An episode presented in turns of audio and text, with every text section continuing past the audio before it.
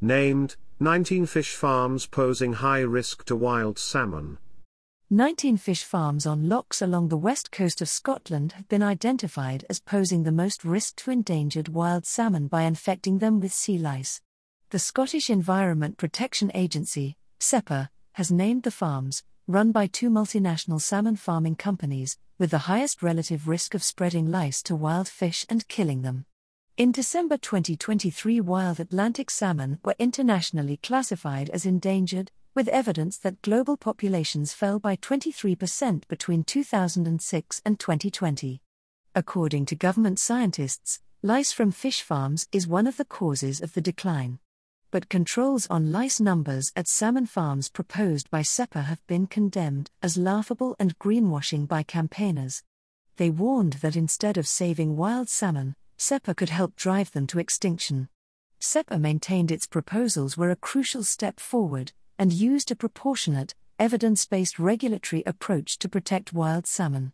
They would aid the sustainable development of fish farms in Scotland, it said. Salmon farming companies criticized SEPA's plans, insisting their farms were well managed to ensure low risk to wild salmon. One said it was incorrect to infer that the 19 farms were harming wild salmon, and another attacked the views of campaign groups as grossly misplaced and myopic. Investigation launched into footage of lice infested salmon. Thousands of salmon caged in sea lochs can be infested by lice, which can escape and attach themselves to wild salmon and trout as they swim past. The damage this does to wild fish has long been a source of concern and argument. In 2018, an inquiry by the Scottish Parliament concluded that the regulation of fish farms must be improved. In response, the Scottish Government set up the Salmon Interactions Working Group, which in turn led to SEPA being put in charge of controlling lice from fish farms. SEPA has since run two public consultations on its plans, the first in 2021 and the second in 2023. It described the responses it received as highly polarized, with the fish farming industry questioning the need for tougher regulation and environmental groups demanding it. SEPA's latest report was published in December 2023 and outlined revised plans for monitoring and controlling sea lice numbers. It mapped out eight protection zones on the west coast and the Isle of Harris where wild salmon migrate past fish farms. SEPA said no action was required at 103 of the 164 farms it assessed because they posed the lowest risk to wild salmon. For other farms with higher risks, it planned to introduce new controls aimed at ensuring that sea lice numbers do not increase we will require appropriate action by operators of relevant higher relative risk farms as soon as we have sufficiently robust evidence that a reduction in sea lice concentrations is necessary to improve the condition of a wild salmon population, SEPA said. We expect it to take around five years to carry out the modeling and monitoring work necessary to generate this evidence. If we obtain suitable evidence sooner, we will act on it without delay the 19 fish farms putting wild salmon at risk. Edit. Fish Farm. Company. Bardile Nan Khan North and South, Loch Shuna. Mowi. Camerson Lime, Upper Loch Torridon. Mowi.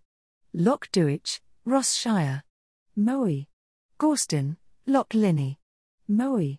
North Kilbrannan, Kilbrannan Sound. Mowi. Polnargyle, Loch Melfort. Mowi. Portnalong, Loch Harport. Mowi. Rube and Chain, Shuna Sound.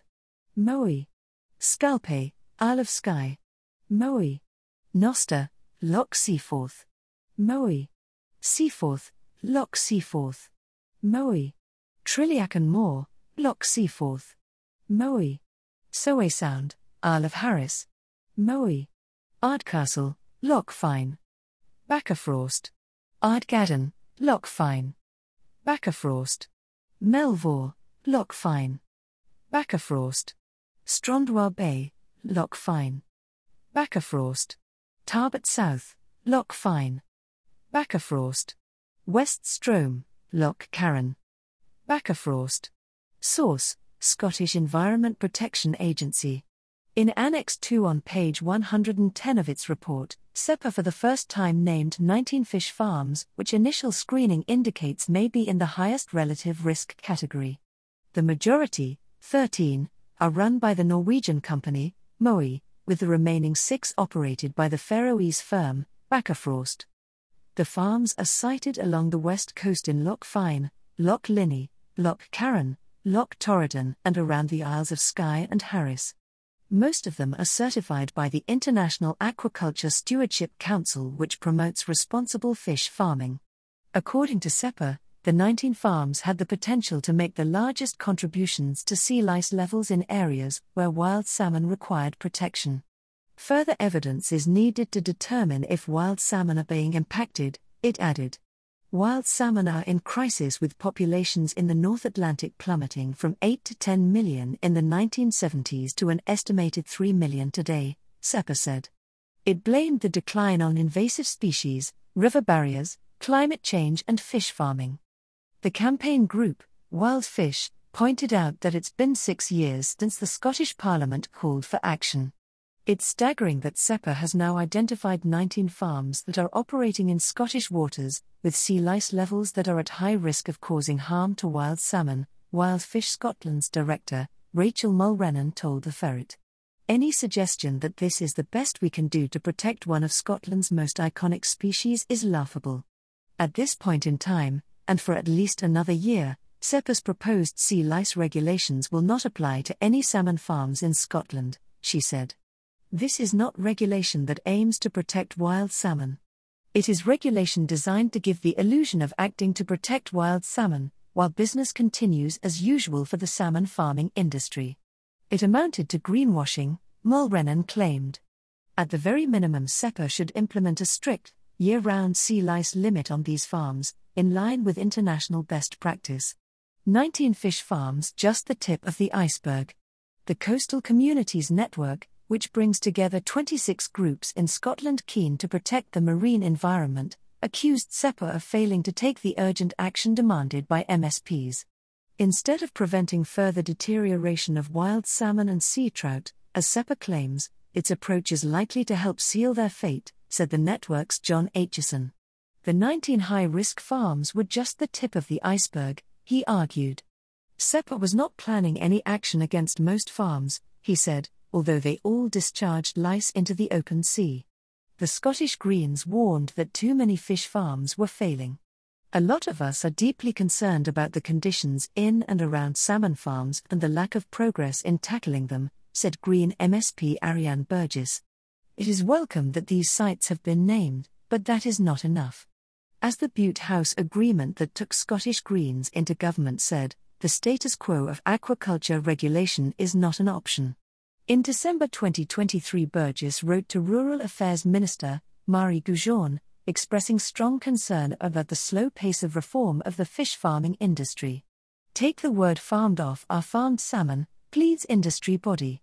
Mowi insisted there was no evidence that its fish farms harmed wild salmon. SEPA has acknowledged that its preliminary screening model overestimates risk by more than a factor of three and does not suggest any farm is causing an adverse effect on wild salmon populations, said a company spokesperson. With this precautionary approach in mind, Mowi believes that the 13 farms identified in the preliminary screening are well managed to ensure low risk to wild salmon, and we will continue to provide SEPA with key scientific data to assist in refining the predictive models and risk profile for these farms. The spokesperson added, the opinions of large campaigning organizations such as Wild Fish seem grossly misplaced and myopic. Our company will continue to collaborate closely with local wild fisheries interests that are in the best position to understand all pressures affecting wild salmon populations. According to Bakkafrost, it was incorrect to infer that the 19 farms presented a risk to wild salmon populations.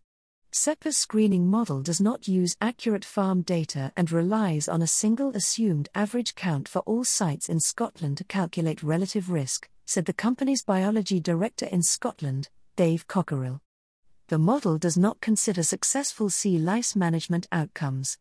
Bakkafrost Scotland are experts in salmon husbandry and we have a track record of innovation, investment and resource to successfully minimize sea lice.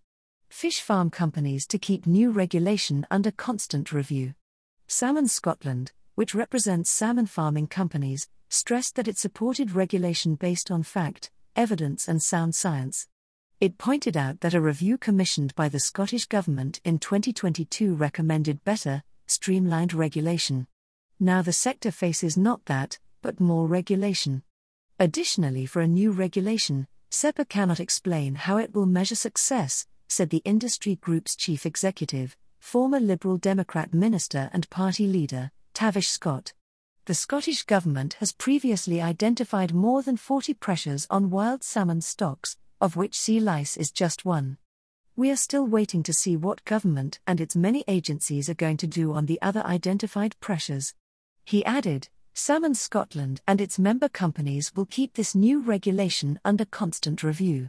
The Scottish Environment Protection Agency argued that Scotland was one of the first countries to take action to manage the risk posed by lice from fish farms.